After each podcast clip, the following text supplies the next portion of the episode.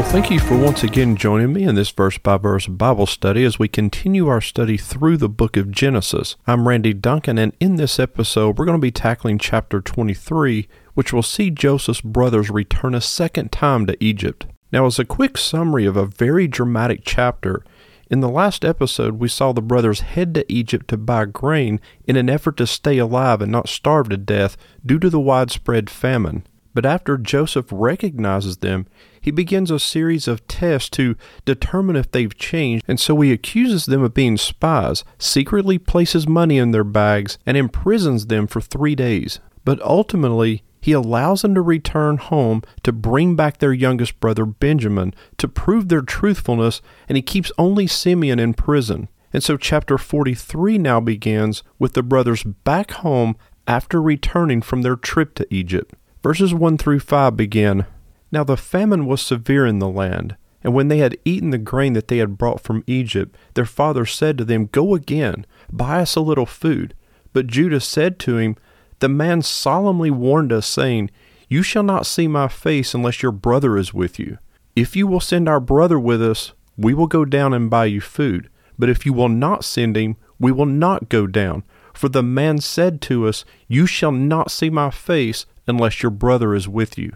And so we quickly learned that the grain they had brought back from Egypt was about to run out. Their provisions are once again coming to an end. There's just enough food left to allow the family to survive long enough for the brothers to return to Egypt and back. And remember, this was a trip that took a week each way. And so Jacob tells his sons to go back again and buy us a little more food. But Judah responds by saying, the man solemnly warned us, saying, You shall not see my face unless your brother is with you. Notice that Judah is the one who responds to Jacob, not Reuben. In fact, Reuben is not heard from again, even though he's the oldest. Judah is the oldest son who is still in good standing with his father Jacob because Jacob had earlier rejected Reuben's way over the top and this strange guarantee of Benjamin's safe return by offering up two of his sons. And Simeon was still in custody down in Egypt. And if you remember, both Simeon and Levi had been discredited after they slaughtered the male inhabitants of Shechem. And so from this point on, Judah becomes the leader of his brothers. In fact, his tribe will become preeminent among the sons of Israel culminating in the birth of the Messiah, the lion of the tribe of Judah. But Judah steps up. He speaks to Jacob in a very forthright, honest, but firm manner, and he gets straight to the point. If you will send our brother with us, then we'll go down and buy you food. But if you will not send him, we will not go down. Now understand, Joseph's word was final in Egypt, but Jacob's word is final here in Canaan. And although Judah steps up and he lays down the conditions under which they will go, he does still respect his father's direction. In other words, the brothers don't just take Benjamin and leave without Jacob's approval. And this is important because this is a life and death situation here. The situation must be confronted head on. Unless Benjamin goes back to Egypt with the brothers, the entire family is doomed to a slow death by starvation. I mean, there's no alternative here. This is the reality of the situation. But even in this harsh reality, the brothers still respect Jacob's decision. Verses 6 through 7 continue. And Israel said, Why did you treat me so badly as to tell the man that you had another brother? And they replied, The man questioned us carefully about ourselves and our kindred, saying, Is your father still alive? Do you have another brother? And what we told him was an answer to these questions. Could we in any way know that he would say, Bring your brother down? And so we see now that Jacob is expressing his frustration. He asked his sons, I mean, why did you even tell the man that you had another brother? And they reply and tell Jacob that the man questioned them carefully, asking if our father was still alive, asking if we had another brother. And we just answered his questions honestly. In other words, how in the world were we supposed to know that he would require us to bring Benjamin down to Egypt to prove our truthfulness? Now, Jacob is sort of playing Monday morning quarterback here. I mean, it's easy to make all the right calls after the game. It's much easier to second guess someone else after the fact. And Jacob absolutely does not want to jeopardize Benjamin's safety here, but he must face the harsh reality that there is simply no other option. Verses 8 through 10 continue. And Judah said to Israel his father, Send the boy with me, and we will arise and go, that we may live and not die, both we and you, and also our little ones. I will be a pledge for his safety. From my hand you shall require him. If I do not bring him back to you and set him before you, then let me bear the blame forever. If we had not delayed, we would now have returned twice. So Judah says to Jacob, Send Benjamin with me, and we'll go down to Egypt, that we may live and not die. Now, those words, that we may live and not die, those are the exact words Jacob used when he sent his sons to Egypt the first time. I mean, that's pretty clever wordsmithing there by Judah. But he also steps up and he says that he will take responsibility for Benjamin's safety. Unlike Reuben, who offered to kill two of his sons, Jacob's own grandsons, if anything happened to Benjamin. This was a genuine, sensible pledge. He says, I will be a pledge of his safety. From my hand you shall require him. If I do not bring him back to you and set him before you, then let me bear the blame forever. And the Hebrew literally means here, I will become surety for him. In other words, should he default in returning Benjamin, Judah's willing to default his family's entire fortune to Jacob. He says, You can hold me personally responsible. And so, in order to emphasize the seriousness with which he's willing to assume responsibility, Judah here is using two distinct legal idioms. One is in reference to the legal responsibility for a debt, and the second means to hold responsible, to require an accounting for, and it's used with respect to bloodshed. And when he says, I will bear the blame before you all my life, the Hebrew literally says, I will have sinned. If he violates the agreement, Judah is willing to accept whatever penalty Jacob wishes to inflict on him for the rest of his life. Reuben put his son's life on the line. Judah here is putting his own life on the line. And Judah ends by once again echoing Jacob's earlier words when he says, If we hadn't delayed so long, we could have been there and back twice by now. But this time, rather than the sons delaying, it's been Jacob due to his reluctance to jeopardize Benjamin's safety. Verses 11 through 14 continue. Then their father Israel said to them, If it must be so, then do this. Take some of the choice fruits of the land in your bags and carry a present down to the man a little balm and a little honey, gum, myrrh, pistachio nuts, and almonds. Take double the money with you. Carry back with you the money that was returned in the mouth of your sacks. Perhaps it was an oversight. Take also your brother and arise. Go again to this man. May God Almighty grant you mercy before the man, and may he send back your other brother and Benjamin and as for me, if I am bereaved of my children, I am bereaved. And so what we see is Jacob offering no further resistance, and he resigns himself to the inevitable. But he gives directions on how to prepare and what to take with them. He has them take gifts to the man in Egypt and also the money for the payment of grain, plus the extra money they found in their bags must be returned. But these gifts refer to giving a token of submission, when approaching a military or a political or religious superior, this was a way to demonstrate respect. But Jacob ends here by saying, And if I am bereaved of my children, I am bereaved. In other words, Jacob resigns himself to fate. He resigns himself to destiny after praying for God's mercy on the journey. Having done now all that is humanly possible, Jacob now leaves the rest up to God. St. Augustine is credited for saying, Pray as though everything depended on God. Work as though everything depended on you. And I think that's very practical advice for navigating life. But it's oftentimes very difficult to discern when, no matter how hard you work, no matter how badly you want something in life, that it is simply not God's will for you, at least not right now. But the tricky thing is trying to discern when that time has come.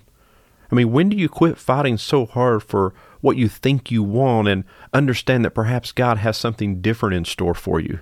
As I've grown older and after experiencing a few instances of God obviously stepping in and saving me from mistakes, I've learned to more often simply pray and pour out my heart to God and to say, God, this is what I think I want, but if it's not what's best for me and my family, Since you can see the future, I pray that you put up a barrier that I cannot overcome, despite my best efforts to do so.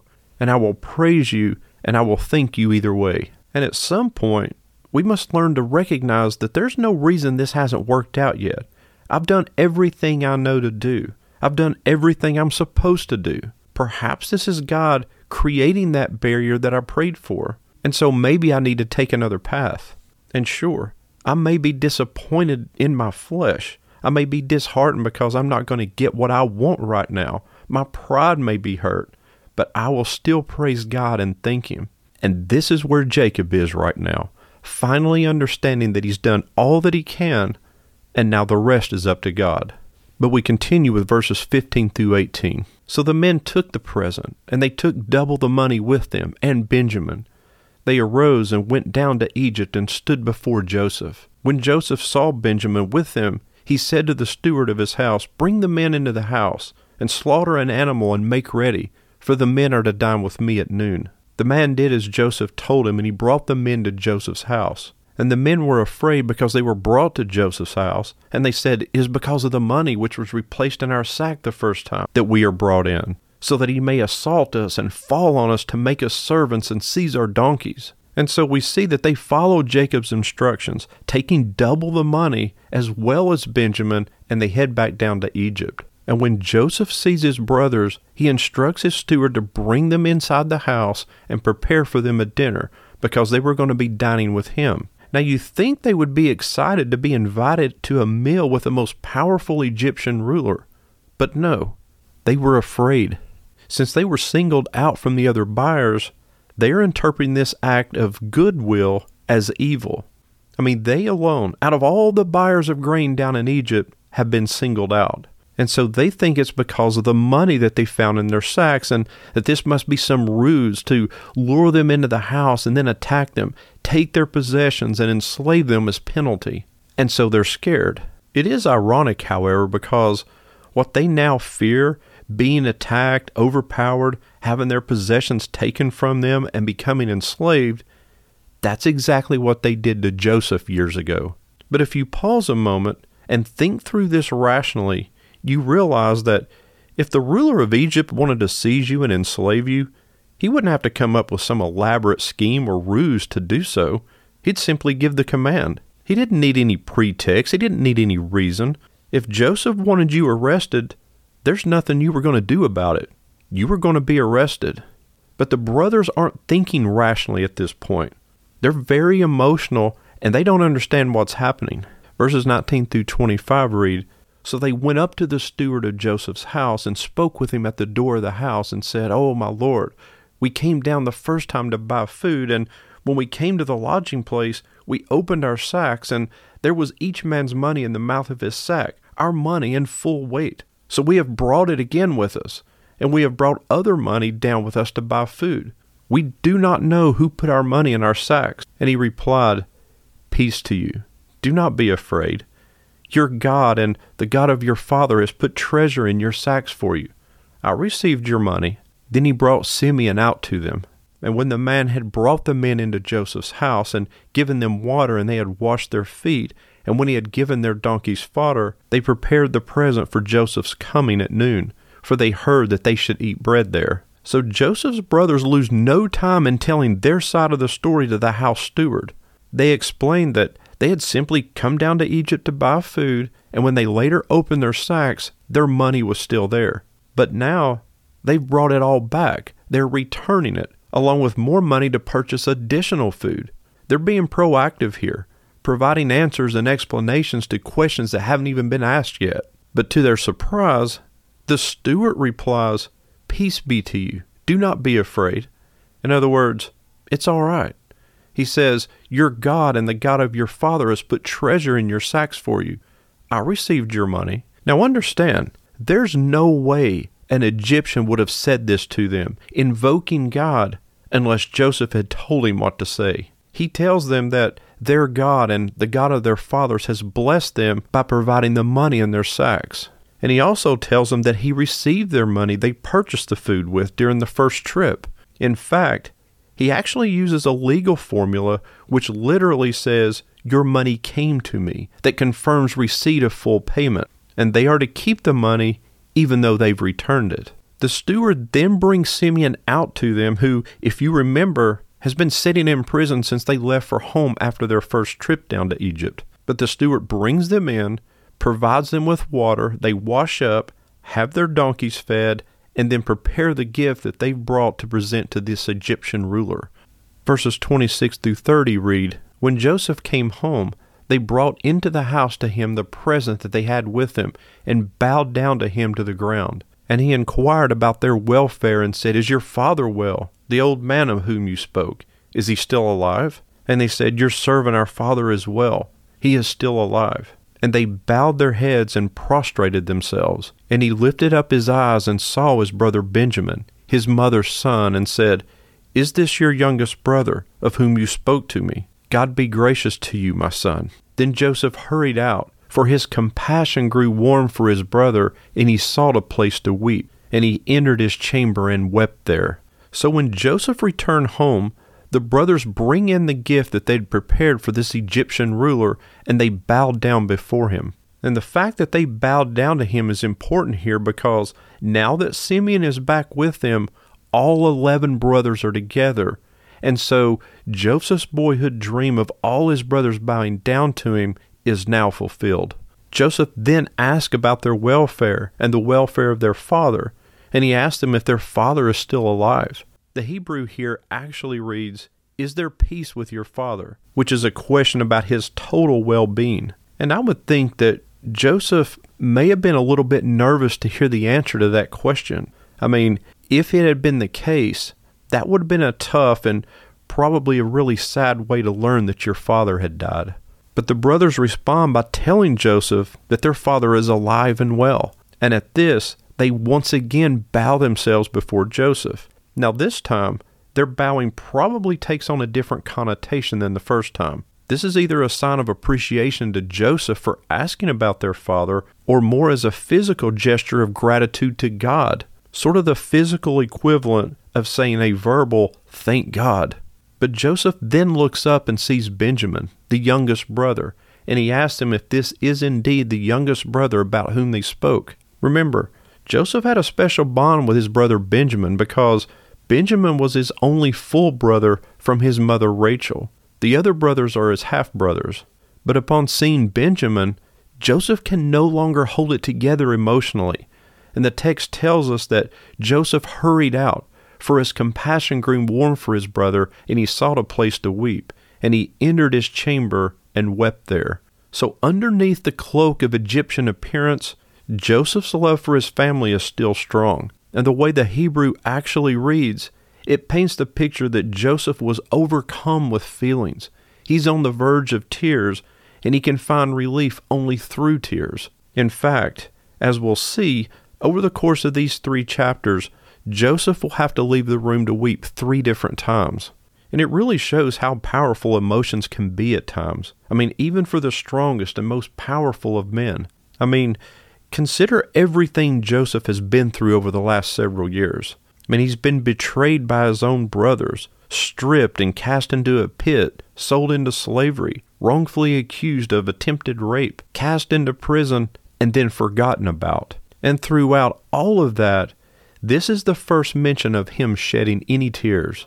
Never let anyone tell you that tough men don't cry. Jesus was the strongest person to ever live, and even he wept. But notice what causes those most intense emotions relationships, love, both for Jesus and for Joseph. But we close out this chapter with the last four verses, verses 31 through 34, which read Then he washed his face and came out, and controlling himself, he said, Serve the food.